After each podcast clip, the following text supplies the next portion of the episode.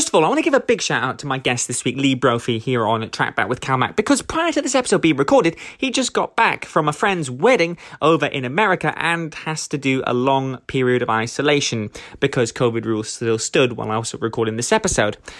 Lee, um, what a guy he is. Uh, Lee is a comedian um, from Ireland, and he talks about um, his process of growing up uh, in um, Ireland, where there was a big comedy scene, and also uh, how he was learning his craft um, and what comedy meant to him. And also, he talks very uh, in depth of how he sees comedy going forward after the coronavirus pandemic, and also um, some of the stuff he was doing on TikTok with his Vicar skits. Um, Really incredible to talk to, such a nice guy. This is Lee Brophy. And remember, before you go, if you want to get in touch, email the team at trackbackpodcast at yahoo.com. Follow us on Instagram as well at trackbackpod. This is Lee Brophy.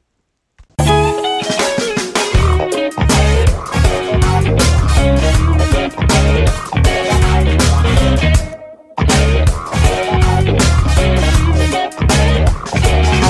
And I hope you guys are ready to rock and roll. I'm joined by Lee Brophy, uh, and he does look very jet lagged. I mean, you've been through 10 different time zones, so, you know, that, that's to be expected. But uh, how are you, my friend? And how does it feel to be on the TikTok track? Oh, I'm, I'm doing good. Uh, I, I feel very, um, can I say blessed and without. Yeah, of course. Sure. Uh, no, it's been a long time coming, okay? Uh, no. I It was only 29 days ago I texted you saying, Do you fancy coming on the TikTok track? And now, 29 days later, it's like the day has come. And it feels like we've been talking for over 200 days, when realistically, it's only been 29. it genuinely it feels like forever. Um, yeah, no, this, this feels good. I, I I'm glad to just jump right back into it. Uh, happy to go. Happy to go. So, uh, Lee, before we get into um, why you joined TikTok, I want to um, ask you some questions about your comedic career because you are a comedian. So, I want to I want to talk to you about that. So, let's go back to were you interested in comedy? Is that where your comedic journey really started back in school? What were you like in school, and when did your vision to become a comedian really start? Um, so in school, I was very much traumatized. So that's kind of like getting the gears nice and lubricated for comedy. So lots of trauma in in the before times. Uh, I was a very troubled child, and I remember being bullied a lot in school. And then I moved to America. I went to uh, my parents divorced, hence more trauma. Uh, went to school in America for a while, and my last year in high school in America, I started a comedy club with all my friends. It was just a reason to hang out with friends, and uh, kind of got an inkling for it. Then I moved to Scotland and actually started doing stand up there. Um, so there wasn't really I, I would always have kind of the, like the last word in family arguments and stuff like that. It's just you know how Irish people communicate, and that was kind of the first inkling was just always having the last laugh or like the best comment in and, and kind of walking away from a conversation with your Yeah. family being like, I won that one. They all laughed at my thing. So, suffice to say, you've not only been christened by the art angels, but Mm. you've been jumping all over the world. No pun intended to Scooter. You know, no pun intended. If Scooter's listening to this, That but was um, quite the reference. I just you know thought of that like that. I mean, it's just, it's, it's just how it goes. When it comes to your background into comedy, I mean, did, did, did you have relatives or friends that were into comedy, and then you might have saw some? Oh no, no fan, no. No one. So no it one. just came to you like that, like you, It was you met comedy in a beautiful scenario. yeah it was i i was always uh as, as a kid i always wanted the this like everyone to look at me but i was a very shy kid as well. So it was this like middle child syndrome of like i need attention but i don't really want it. Um and that kind of stuck with me where i was like i'm meant for something but i don't really think i am. Uh, that inner turmoil of like do i want this? Do i deserve it? Type of thing. And then i just kind of i watched a lot of stand up and i fell in love with whose line is it anyway when i was living in america and yeah it was just a lot of all of the things that i consumed were comedy. And i suppose like my family was always very funny in, in that that's how we dealt with things. Uh, when i talked about trauma earlier it really wasn't that bad. I'm still alive. Um, but yeah there was a lot of uh, a lot of uh, watching stand up throughout college and high school and um, there was always comedy on in the house but nobody was ever I- i've no one in my family that was ever on television except for like a major crime. Um, and then, oh, I have an uncle, a great uncle who's dead now, but uh, he was famous uh, in Singapore. He was the one of the religious advisors to the prime minister in Singapore. Wow! Now that's something to be proud of. But um, I mean, yeah. Who were the comedians that you you mentioned you watched a lot of stand up? Who were the comedians um around your time that were quite big that you really took to and thought, yeah, they were the ones that really made me see this vision that I can be a comedian? Yeah, I mean, I did watch a lot of Whose Line, as I mentioned, and that was, you know, improv and kind of just working on your feet and just being silly was being funny. Uh, then I kind of, uh, when I was in high school and college, I was watching a lot of Maria Bamford, who I don't know if you're aware of her. She's American stand up, and she talks a lot about like mental health, and I really connected with her. Red flag, and then in the past like couple of years i don't know i don't know if time exists anymore. If it was five years ago if it was 10 minutes ago i don't know. But Aisling Bea was a big hit of mine. Uh, i watched nevermind the buzzcocks a ton. Uh, oh what yeah i mean as a 14 year old kid i was watching that show and right is that really right for a underage kid to be watching that sort of comedy but i got away with it that's the main thing over the years, do you think comedy has changed the comedy circuit from, you know, when you were growing up to right now? Has it changed and has it changed for the better or the worse, do you think? The, nice light question. Um, yeah, of course it's changed. We we have this pendulum in in comedy and in the world. And uh, Amy Sedaris, who's someone I look up to, she has this thing where like it always swings back. So we get this high form of satire, and then when that isn't working anymore, we swing back to our like slapstick comedy. So it's kind of like where the political spectrum is, and then we kind of need to heal with slapstick, and then we can eventually have more yeah. intelligent comedy coming in. Um, yeah, it's always changing for the better. Uh, look, jokes don't age well. That's just how it is. To expect an 18 year old to make these incredible observations of the world and they haven't even left their hometown is bewildering. And then, you know, when you're a fully grown adult and you can have critical thinking and you've seen the world and you've experienced things, yeah. then you might have like more intelligent jokes, or you might be able to say, hey, that's not funny because, uh, you know, one, it has nothing to do with my life experience. And two, I'm actually really offending people just to get a cheap laugh from the people who find that funny who might be from a certain group. Look at me tiptoeing around. Do you think it's important as a comedian to keep making your material quite relevant? Is it important to keep relevancy when it comes to comedy? Yes.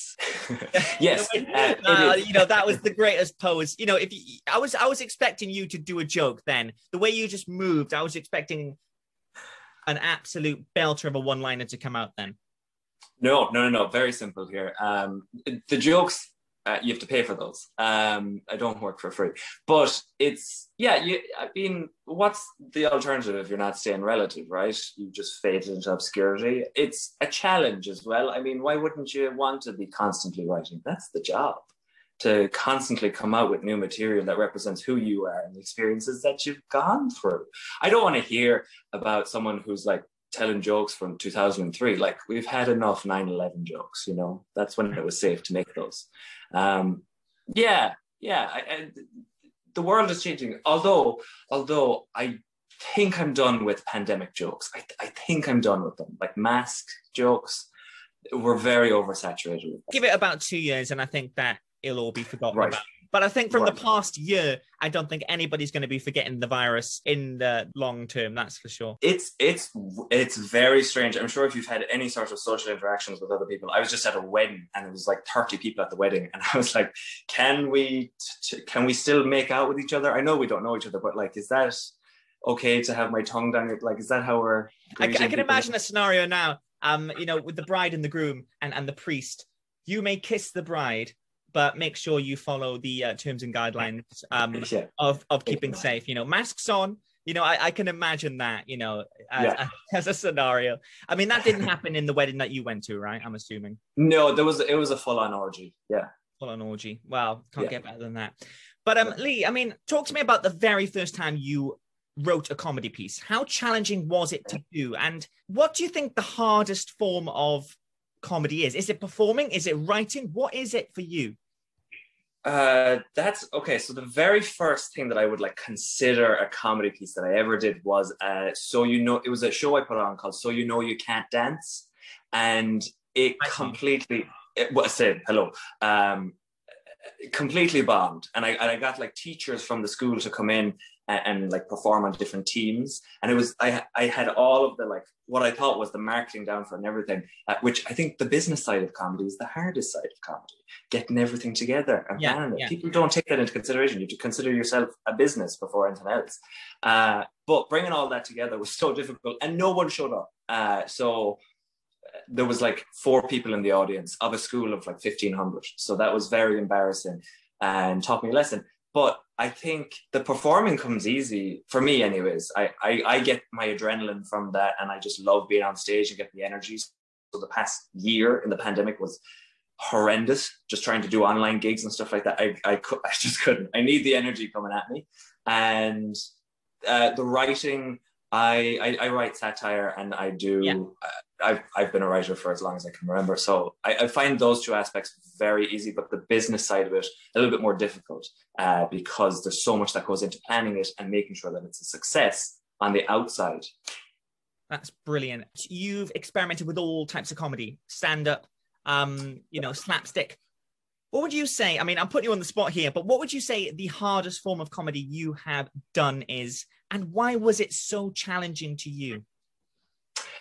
I think the hardest uh, form of comedy is probably improvisation because uh, there's so many different well there's not so many but there's short form there's long form and then there's uh, different I suppose, augmentations of that depending on how many people you're playing with and depending on the audience you're playing to. And with improv, you have to have the right references in the right place. So it, it'd be very difficult for me to do improv, I'm assuming, here in the UK after living in America for so long, because a lot of my references come from the American zeitgeist.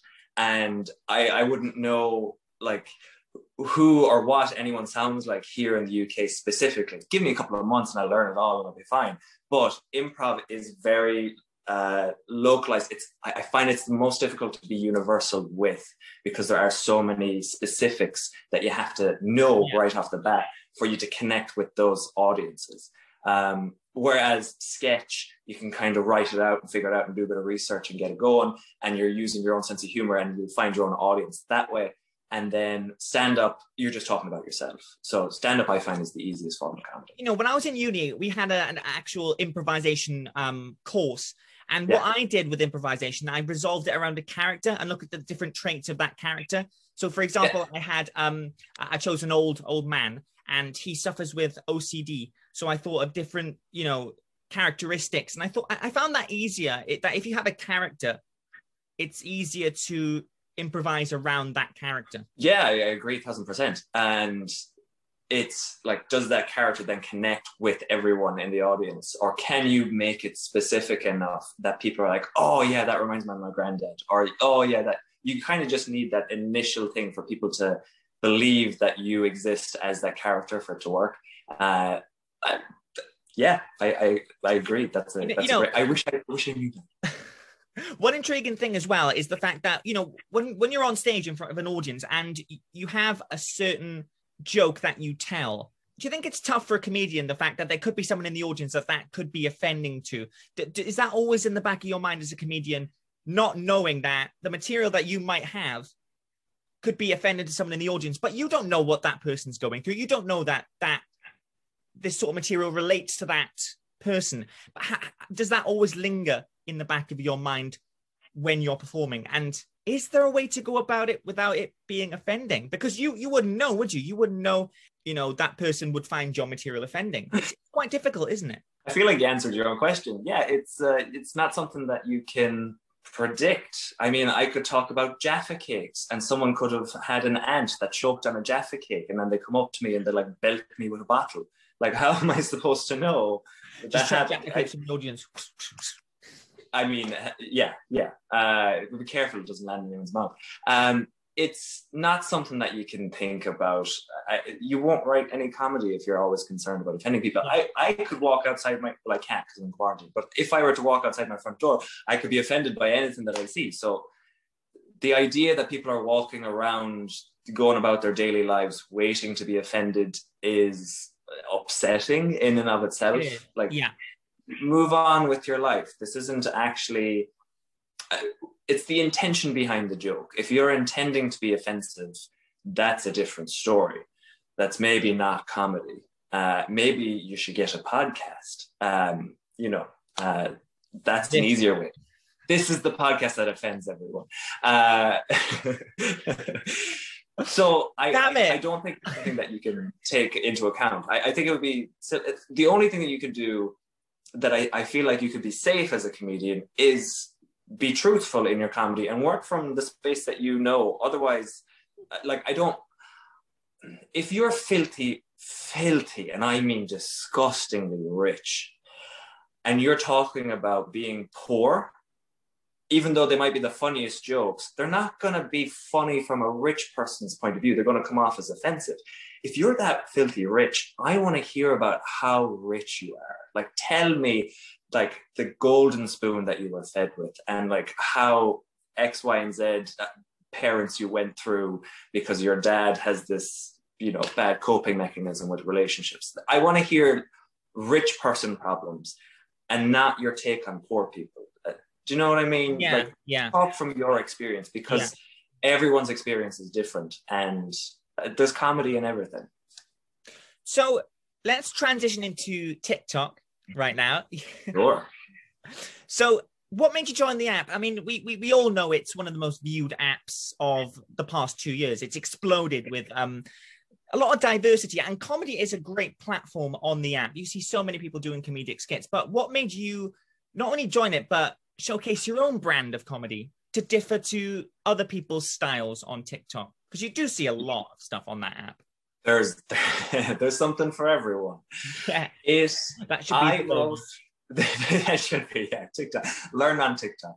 Uh, I wrote a TV show and I wanted to put characters from the TV show on TikTok to get immediate feedback and see if it was funny to the new generation of kids that are coming up and watching and consuming media. And so I, I took each individual character, broke it down to their traits, and I did like little scenes with each of them. And that was my intention, just to get feedback, to rewrite my show, and then you know get it on table reads and get it sent into studios and see if anybody wanted to pick it up. And it a couple of the characters did really well, and then the priest character that I have in there just took off. And when you're working on social media, you're looking for your 10x content, which is the content that gets way more views and way more interactions than the rest of your content. And so you just do that over and over again. And so a lot of the feedback that you get from people is like, oh, you're just like a one trick pony, you're doing the same thing over and over again. But the way that TikTok works is that not every single person who's seen one of your videos is going to see your next video. So you kind of have to do the same thing over and over again. But it becomes a writing and a comedy challenge because how many jokes can I write for this one character, which is perfect for a television show that you're trying to like get a couple of series out of. Um, and that was that was my presenter? Your boy Cal Mack is here. the presenter, brilliant, love it. Uh, yeah, I mean, uh, thank you. I was looking for one. Um, Oh, great! It's like fate. We've met. You know, it's it, it is this is Fate. fate. This is bigger than. Titanic's release and that boat scene with Rose and Jack. That's it's bigger than. oh, I thought you were saying the initial the initial ship. Well, that's gone now, isn't it? So buried. Um, yeah, it, it, so it, it kind of took off, and I just went with this, And now I'm trying to diversify the content a little bit more because I've gotten more of a platform for myself on there. I've only been on since February 15th, 13th, I think, right before Valentine's Day. Um, so I've only really been on there for like three months, and it. I didn't expect it to go the way it was. I was like, if I could get like five thousand followers, and I could go into the comedy scene in London with that, it had like some sort of pull. And I'm like, oh, I think you've gone beyond that now, Lee. You've gone beyond that. Yeah, yeah, yeah, a little bit. Um, yeah, it- it's it's really cool because I now have this very um, fun platform where I get this amazing feedback that I wanted immediately from bunch of different types of people, uh, uh, demographics all over the place. So it's it's been it's been a really really cool experience, and I had no no intention for it to be what it currently is. But I'm and not upset. Do you write for TikTok as well? I mean, do you write, do write? skits for TikTok? I mean, do you write like because a lot of a lot of people on the app they actually structure their skits out what they're going to do. Are you the same with that? As in, oh, okay, I see what you mean. Um, yeah, there's there's various things. Uh, mine is more of a of a character, and so I do I do a lot of trends, but then I'll do a lot of uh, videos that are uh, satirical that are written out, but based in satire. So they come off kind of serious, but because it's coming from the priest character, it's heavily steeped in satire of this like what would I imagine an ideal progressive priest to look like? And in that, there's so much comedy because, like, they wouldn't say that type of thing, or they can't say that type of thing. So there's like very specific joke beats written in where I'm like, this is the funniest version of this joke, or this is the funniest version of this trend that's currently on the app. Other content creators, do you also look at what they're doing to get some sort of you know ideas of you know something else you can possibly do i mean not necessarily copying off them but just to get that sort of idea is there any you know content creators on the team right now that they that you are looking at oh i completely rip people's jokes off no uh there's a lot of you, you kind of have to look around and see where the, the trends because I do I do work in that sense, yes, because TikTok is just I've seen people do the exact same joke across eight different accounts. It's just a different face, and it's it, it, from a comedy point of view. I'm like, oh, that's really upsetting. But they're they're super young. These these yeah. are like you know 14 year old kids who have no idea integrity. Um, you look at Charli D'Amelio, she's what, 13, 14? It's ridiculous. Yeah, but uh, the thing that I feel really bad for these kids is that they don't have the, maybe they do, but I presume that they don't have the mental coping mechanisms for that type of fame. Uh, this is me kind of tooting my own horn, I suppose, of going through life and getting so many rejections and bombing so many times at open mics and at shows and all that kind of stuff. You kind of steel yourself for, all right, well, I'm never going to get famous, but if I do, I, this is exactly how I would do it, or I'm never going to, you know, you, you, you, uh, you feel ready for it and being thrust into it at 13 or 14 I would probably have a panic attack and it, it would be terrifying. It would genuinely be terrifying. But you, you mentioned those setbacks that you had. Wouldn't that only drive you to, you know, motivate as well yourself to just go for success? However many knockbacks you get, just get stronger and stronger and better and better until you do reach the golden mountain. Yeah, it's all about. I mean, that's the whole game that we're playing as comedians. Is the part of it is falling down. Uh, that's how you learn, and that's how you like figure out what's funny. And you have to enjoy it though. It's the it's the shit sandwich. Like any, anyone else like if you're a nurse you really enjoy taking care of people and bringing people you know a smile to their face. It, as they're going through this massive surgery or this life-changing event. Yeah.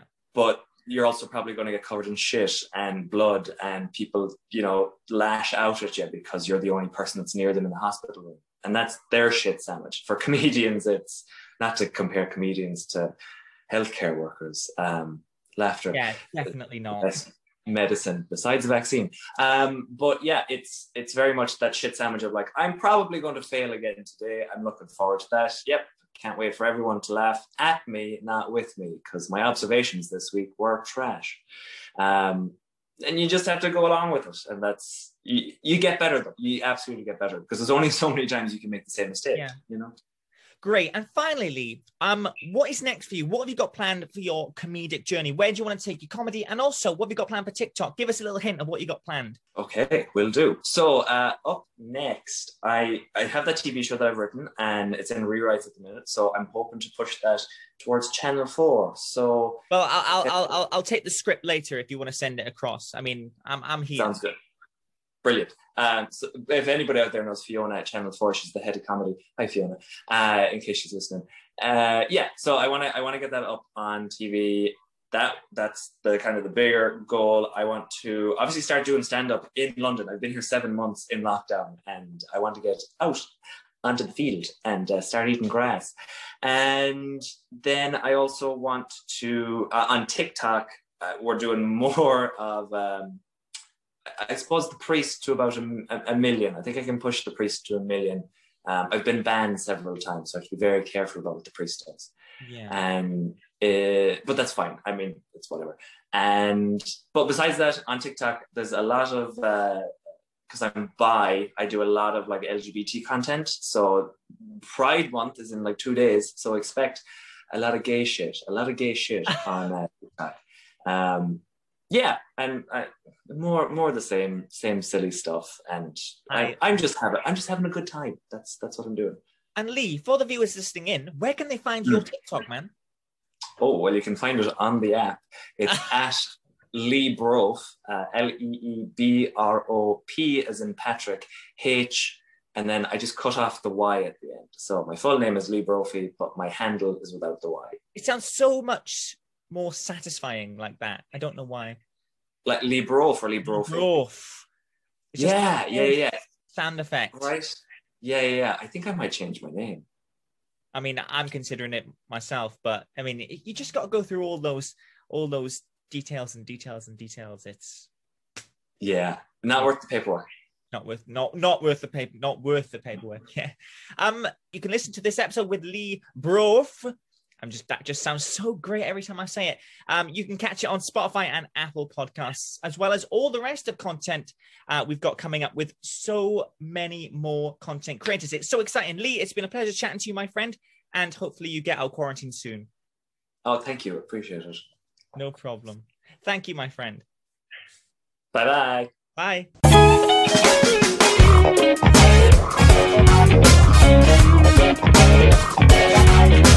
Bye.